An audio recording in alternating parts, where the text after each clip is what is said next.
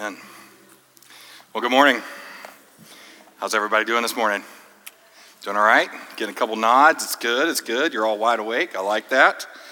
So, again, I want to thank you for being with us. Thank you for your time today. Thank you for the opportunity to, to gather together as a body of believers, uh, worshiping through song, worshiping through prayer, through the spoken word of God, and, and now in the time of the preached word of God. Now, if you've not been with us the past couple weeks, we have been walking through uh, Paul's letter to the church at Philippi. This is uh, the Philippians. So we are back in the book or the letter of Philippians this morning in our series called joyful unity. And so now we're going to be pressing on this morning, still in chapter one, but pressing past Paul's introduction this morning. And our goal this morning is to see that um, as we see Paul imprisoned still, we need to see that he maintains joy by keeping what can best be described as a Christ centered perspective. And he does this by staying focused both on the gospel, but also on the glory of Christ Jesus our Lord.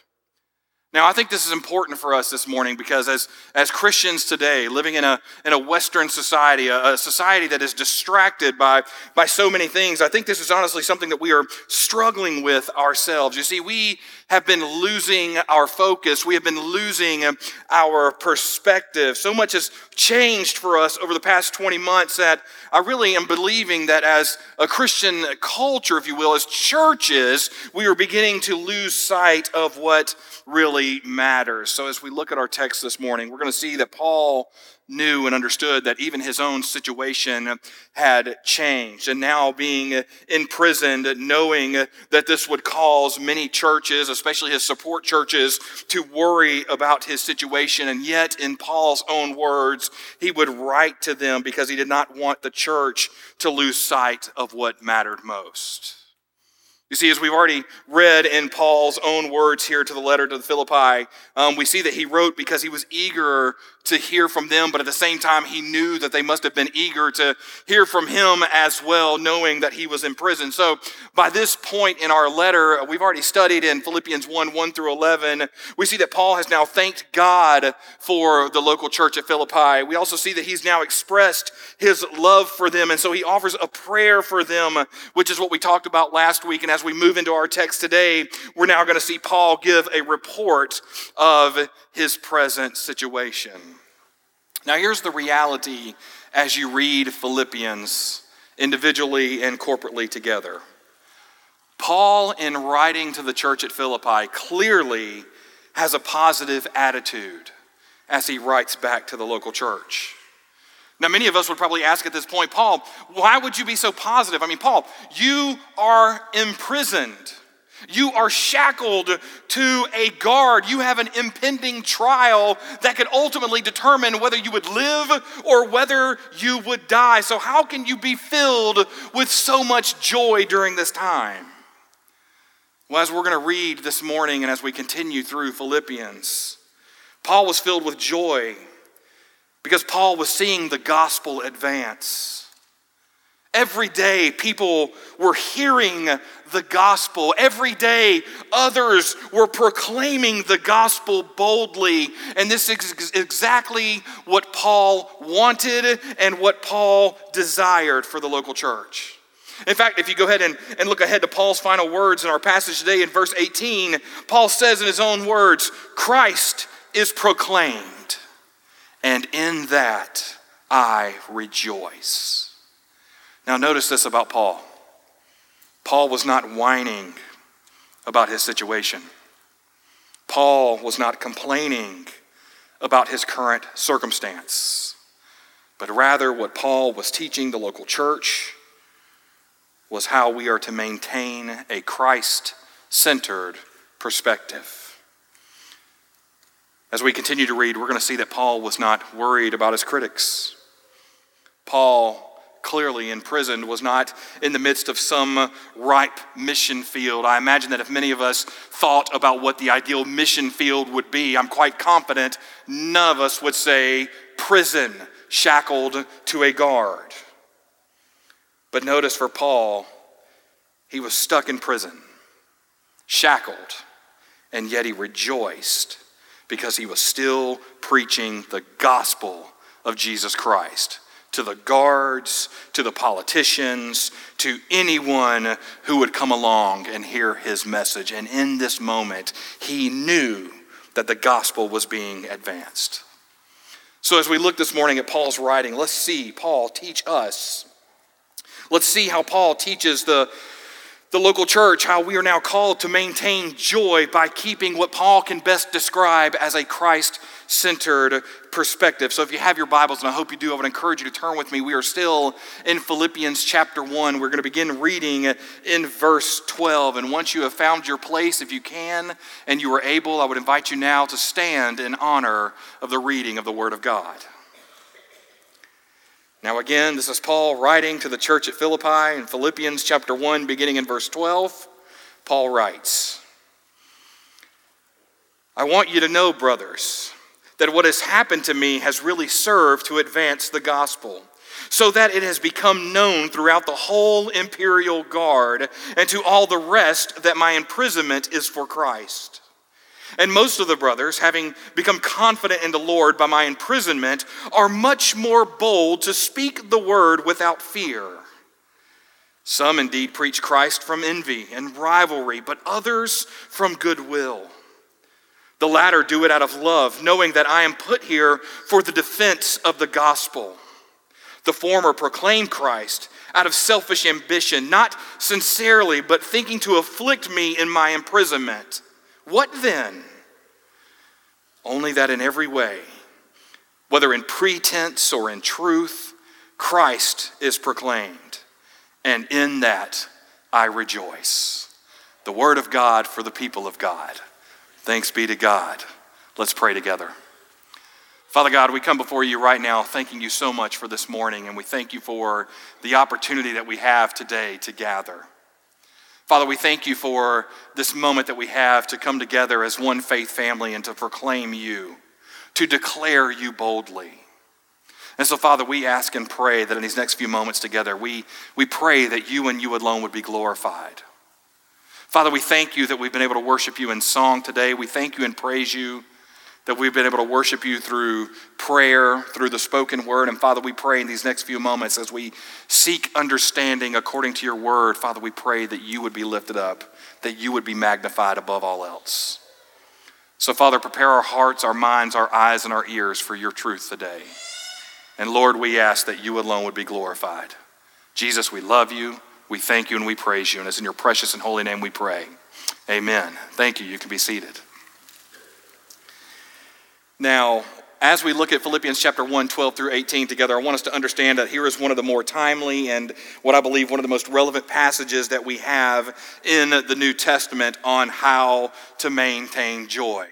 You see, the reality is, man, there is so much happening all around us that can truly rob us of our joy. There is so much happening around us right now that can truly fill us with frustration and worry. In fact, I would, I would beg to wonder how many of us are dealing with responsibilities now that are, that are so vast that we've, we've never seen these type of responsibilities before. Or maybe we're dealing with the pressures of work or even the pressures of life. All these things may have increased over this new season that we're living in. And so I imagine for each of us, there probably has come a moment at some point where even as adults, we've looked at one another, or maybe we've thought this internally where we simply said, man, I am just ready to give up. I am ready to stay in bed. I am ready to throw my phone out the window. And if you're fortunate enough to have a pool, you've probably walked by your pool thinking, I should get in, but I really think my phone deserves this time in the pool. And so you probably wanted to throw your phone in there.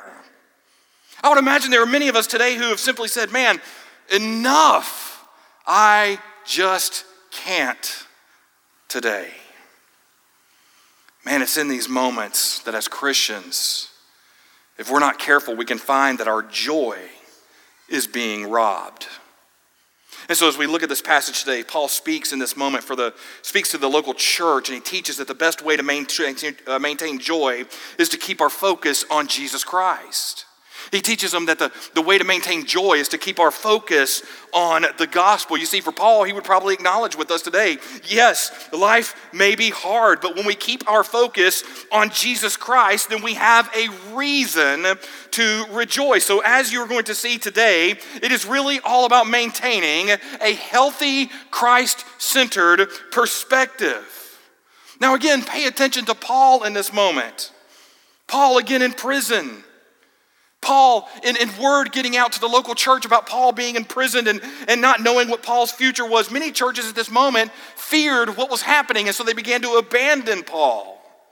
Paul also at the same time was dealing with critics, critics who were coming into churches that he helped plant in order to lie about him. And the gospel in the local churches that he was now helping to plant, and all of a sudden the messages were becoming deceptive.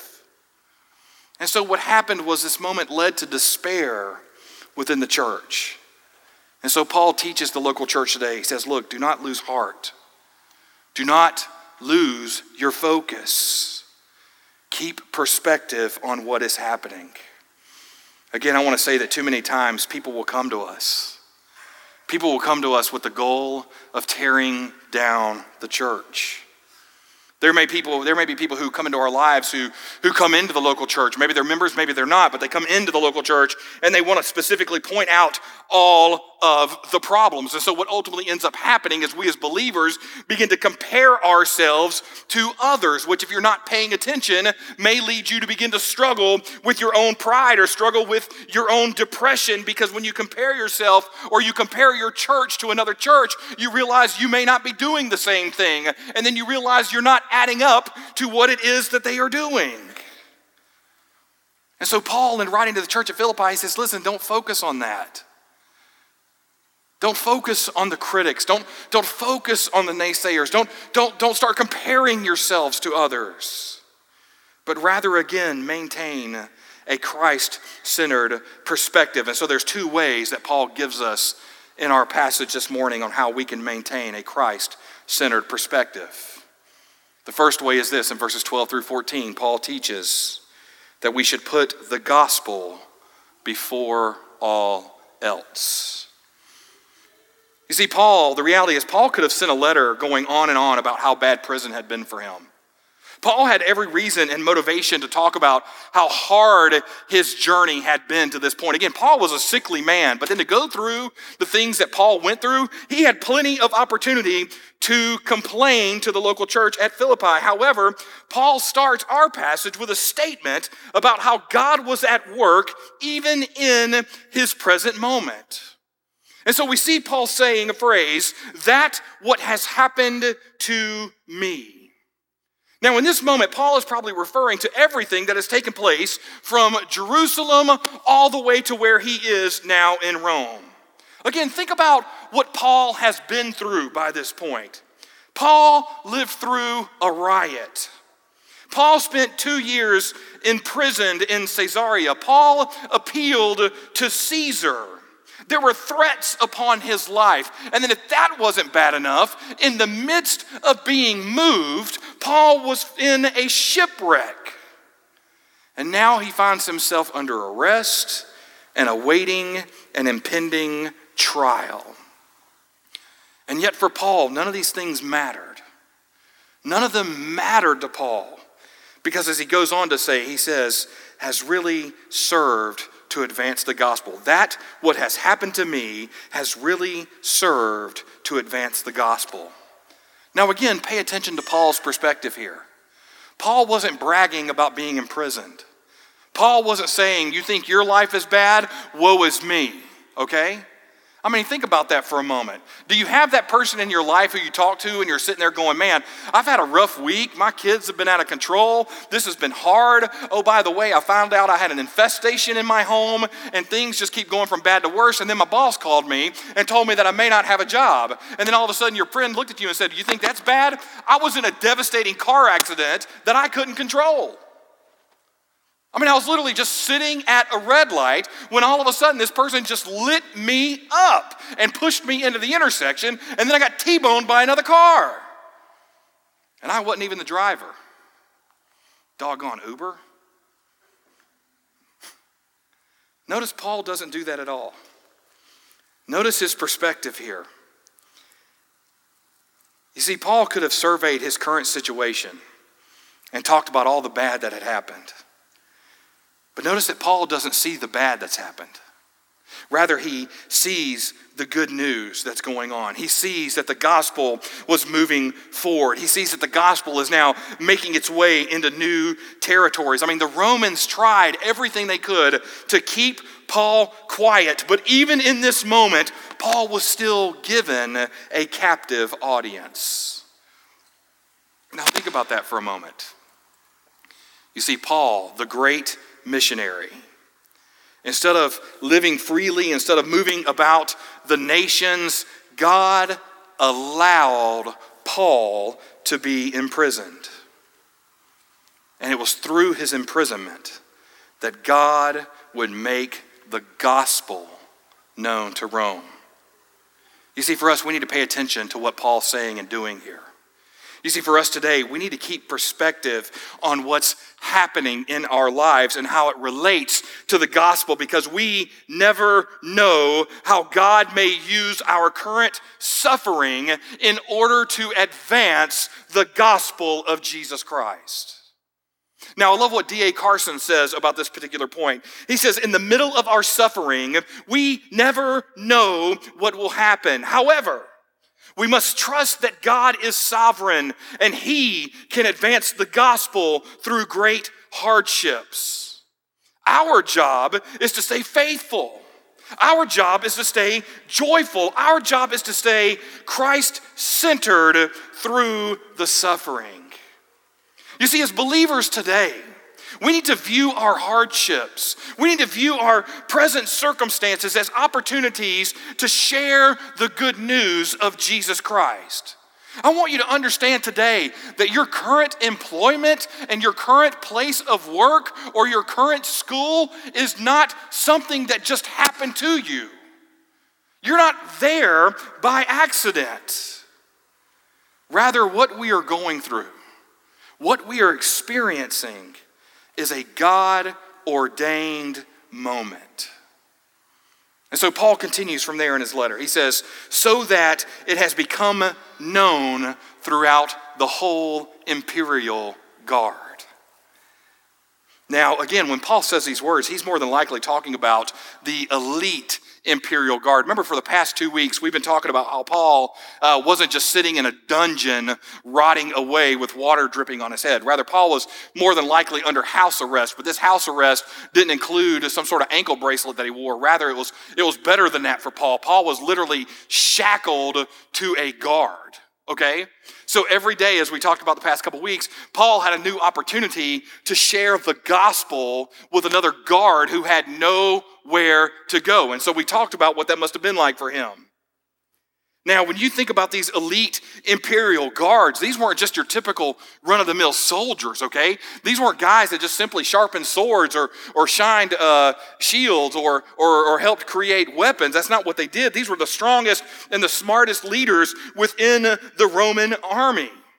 And so each day, a different guard would have been connected or chained to Paul so that Paul would teach them the good news of Jesus Christ. Now, based on what we know about the Roman military, it is possible that this particular imperial guard would have been a group of 9,000 soldiers.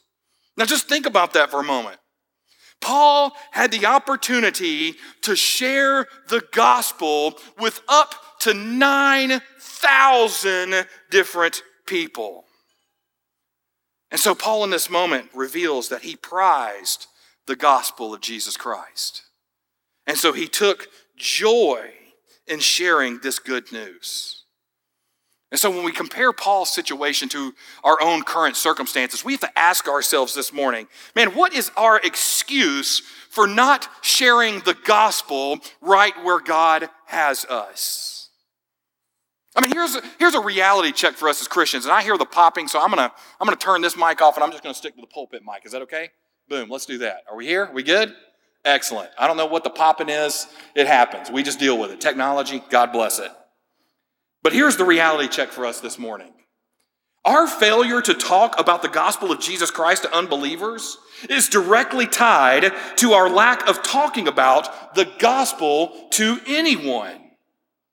Now, let me unpack that a little bit further because some among us will say, hey, let's go somewhere and let's share the gospel. Some among us will say, my heart and my passion is for somewhere else, and they name a different place in the country or they name a different place around the world. And all these things are good and right. But to that, here's what I want to say this morning. If you are not willing to do uh, the, the business of sharing the gospel right where you are, right where God has you, then trust me when I say this you will not share the gospel when you are on mission somewhere else. If sharing the gospel is not an active part of right where you are, then trust me, you will not do it when you end up going somewhere else. It just won't happen.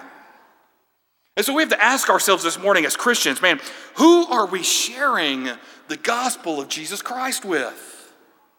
Better yet, who will we share the gospel with this week? Coming back to our text, Paul continues in verse 14. He says, And most of the brothers, having become confident in the Lord by my imprisonment, are much more bold to speak the word without fear.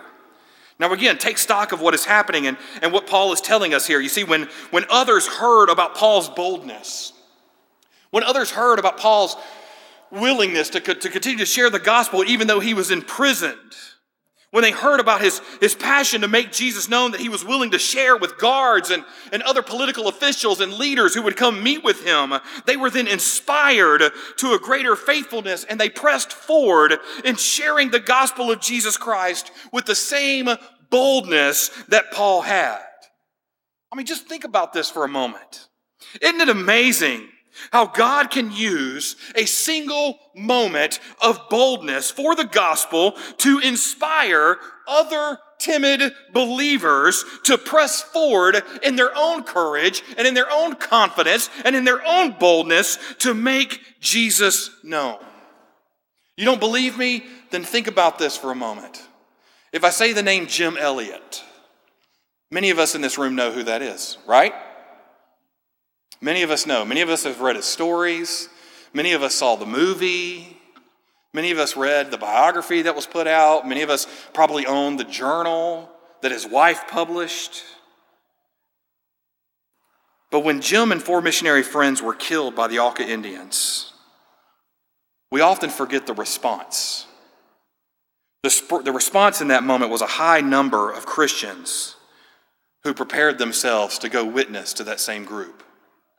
The response that we saw even from one school at Wheaton College, graduates all of a sudden graduating with degrees, then offered themselves to be missionaries in the many years to come. So what we have is, is this. One spark for the gospel of Jesus Christ can set off a wildfire of Christians living their lives as a part of a bold missionary movement.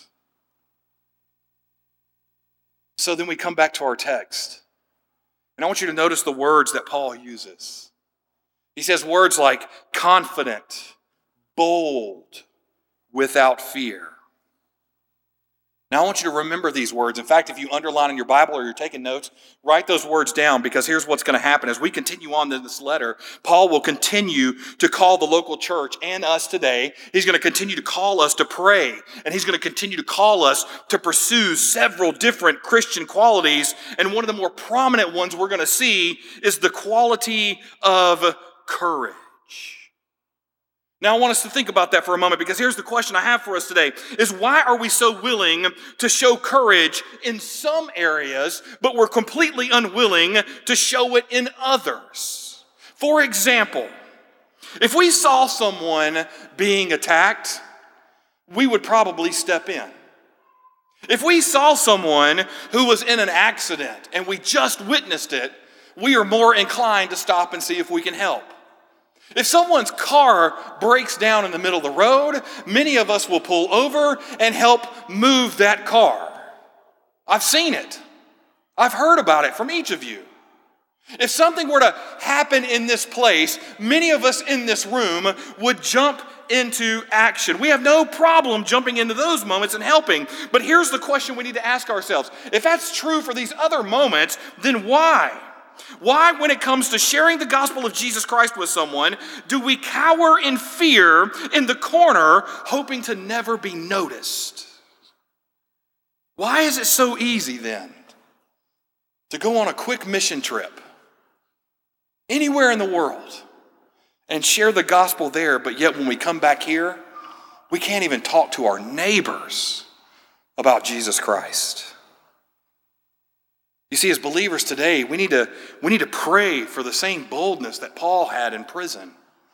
We need to pray for the same courage and the boldness that he spoke of when he spoke of the other believers who were out proclaiming the gospel. We need to pray for that same courage as we seek to make the gospel known right where God has us. You see, we need to maintain a Christ centered perspective when it comes to the advancement of the gospel. And so Paul teaches us that if we want to keep a Christ centered perspective, we need to put the gospel first before our current circumstances. We move from there into verses 15 through 18, and we see Paul's second point that he makes about keeping a Christ centered perspective. He says that not only should you put the gospel first before all things, but secondly, we need to place the glory of Christ Jesus above our own. Now, in these particular verses, Paul now shifts the conversation over to uh, evangelists and missionaries who really have two types of motives, and that's what we see this morning. So, what we have is we have a moment where some were inspired by Paul's imprisonment while others were not. In fact, in the text, Paul tells us that some preached Christ from envy and rivalry, but others from goodwill. And so Paul tells us that some are using this moment as an opportunity to tear down Paul. Some are using this moment as an opportunity to stir up trouble and to elevate their own individual ministries. Meanwhile, for Paul, there were others who continued to preach and teach faithfully, not because they were concerned about their own selfish ambition or their own personal gain, but they did it because they loved Jesus Christ. They preached the gospel because they loved to serve out of goodwill. And they preached the gospel because they continued to seek the mission of God and the advancement of that mission to the nations. And so this is important for us because we need to be careful of which type of person we are. Paul warns us away from envy in this passage and rivalry and selfish ambition. You see, as Christians, we need to be on guard against these things. Envy and rivalry and selfish ambition, they can, they can creep up when we begin to compare ourselves to others. You see, when we no longer rejoice in the Savior's work, then we can become envious for what it is that God is doing within others. So we need to ask ourselves regularly Do I rejoice when my brothers and sisters succeed? Do I rejoice when there's victory in their life? Or do I become envious because it's happened to them, but it didn't happen to me? Paul warns that we need to check our motivations even before serving. Is that service about us? Are we seeking the ones to be glorified? Or is it Jesus Christ? Are we now wrapped up in our own motivation? Or is the motivation about bringing glory to God? You know, I got to be honest with you this morning. It is really always saddened me to see Christians compete against one another. I can't tell you how many state conventions and national conventions that I've been to where churches get acknowledged for being the fastest growing church in their area. Now we can we can argue over that measure today and I've got my own opinions on that and so if that's you and you'd like to argue with me on that, I'd love to talk to you about it because I think we're probably going to make the same argument to be quite honest with you. But what breaks my heart is when I've sat in these crowds with other pastors and, and we celebrated what the Lord was doing in other churches and in other, other states and in other countries. And then all of a sudden I'm sitting next to a brother who literally I probably just met a couple moments ago and they say things like this, man, I wish that was happening in our church. Why can't we be more like that church? You see, we got to be careful when we compare ourselves to others. We especially got to be careful when we compare ourselves to other churches because the reality is this man, we are on the same team. It just means that God has a different work for them.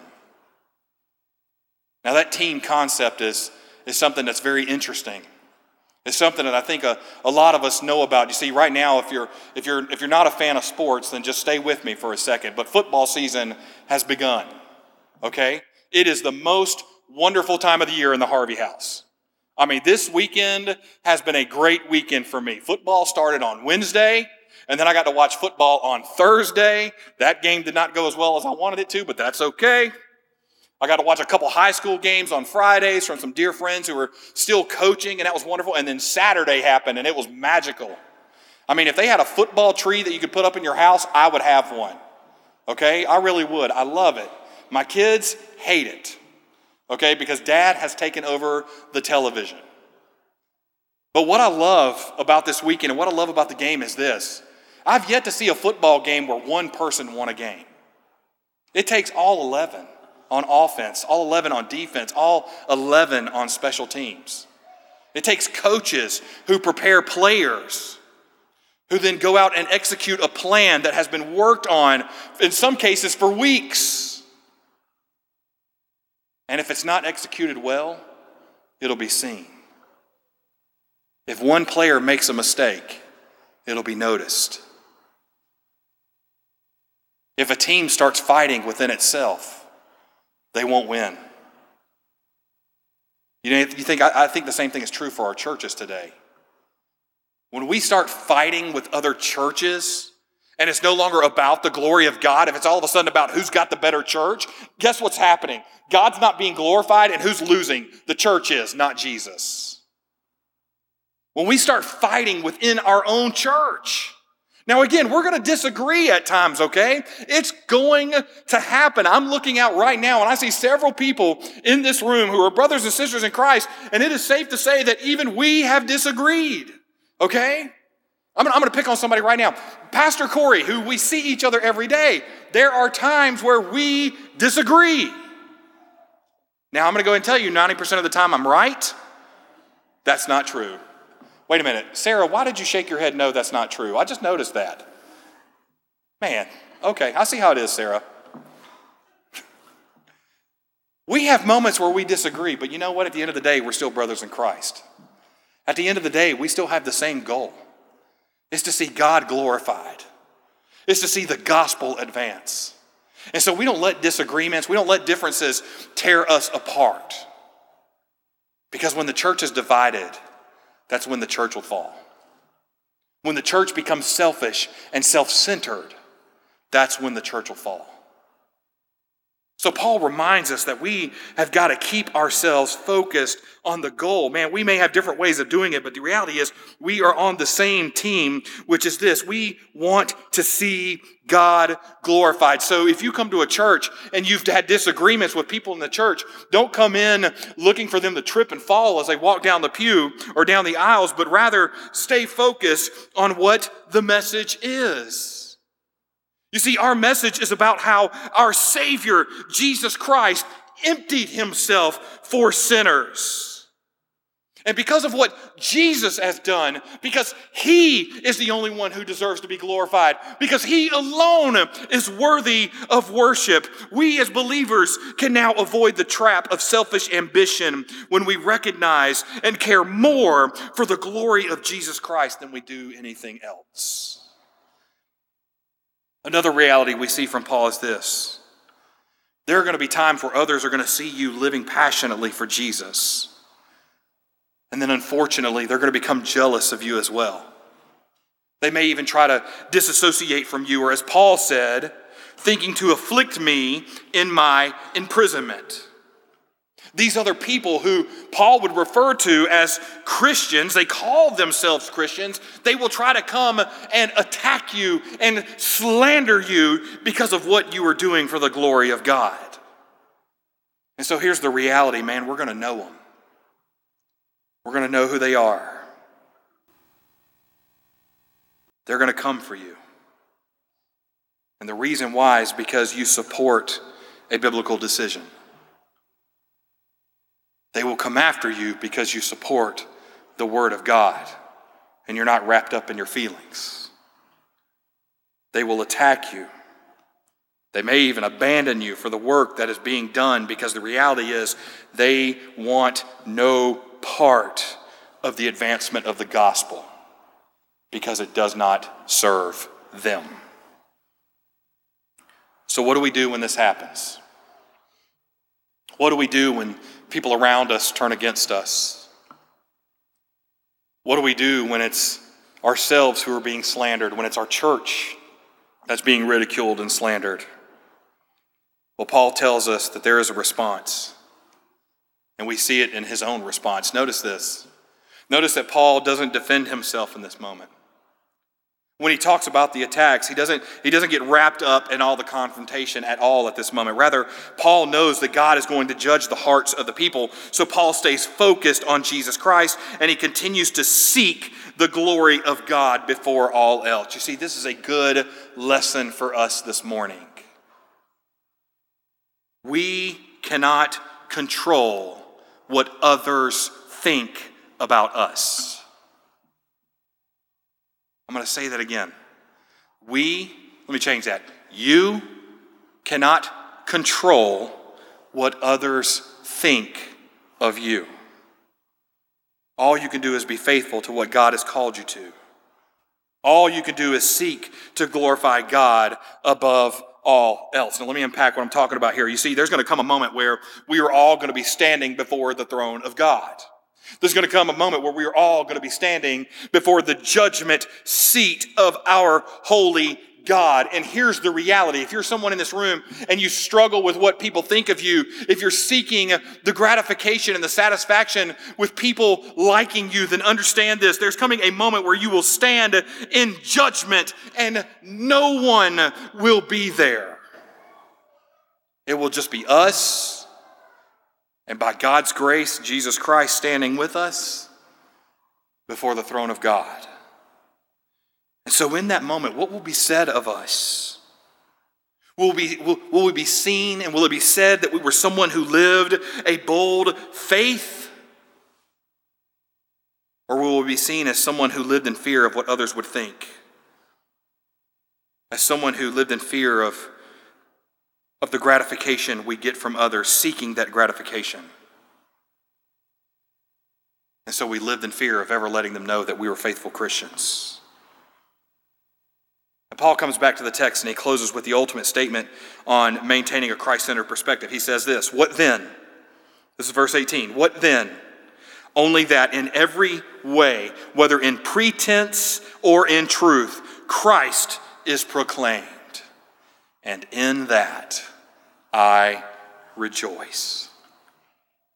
Man, notice what mattered most to Paul. You see, what mattered to Paul was that the gospel was being proclaimed. Now, I'm quite confident there were probably a lot of people who were talking bad about Paul, and I'm sure Paul would have preferred that there would have been another message or another motive that would have been pure. But Paul is saying, but listen, if the message is right, if the gospel is going out, Paul was saying, look, I can, I can work with that. You see, Paul didn't care what was being said about him. And so I think this is an important word for our community today. Hearts are naturally deceptive. Hear me when I say this. Even the best of people can speak and respond in a dumb way for bad reasons. Now, does that mean we should excuse sin when it happens? No, absolutely not. However, we should seek to remember the heart of the gospel in those moments. We should seek to stay focused on what should matter. So, as believers, we should pray for and seek a Christ centered message with Christ honoring motives. So, we have to ask ourselves this morning, man, what is our motive? What is our, our motivation? Is it to glorify God? Or are we seeking to glorify ourselves? You see, for Paul, Paul reminded the local church that we are called to be a people who speak the gospel that has been entrusted to us. And not only to speak it, but then to, to pray for those around us who are, who are out proclaiming that gospel as well. Should see we should be a, a people who care about the gospel, a people who care about God being glorified. You see, that was the heart of Paul while he was in prison. For Paul, people's words about him did not matter. For Paul, his, his present circumstance did not matter as long as Christ Jesus was being made known. And it was in that that Paul rejoiced. So, what about us this morning? How are we making the good news of Jesus Christ known? How are we seeing our current circumstance as an opportunity to make much of the glory of God? I mean, sure, I'm, I'm going to be honest with you. We, we may not like our current situation. You may be in a position right now where you are just not happy. You don't like it, it's not going well. Okay? I'm confident if I asked some of our teachers in the room, some of our nurses in the room, and I asked them, How's it going? I'm confident many of them would say, Not good. I don't like my current circumstance. We may find ourselves in a position where we're not comfortable. Maybe you're in a season where you're being stretched. Life has changed around you. I mean, come on, the past 20 months of everybody's life has changed now due to a pandemic.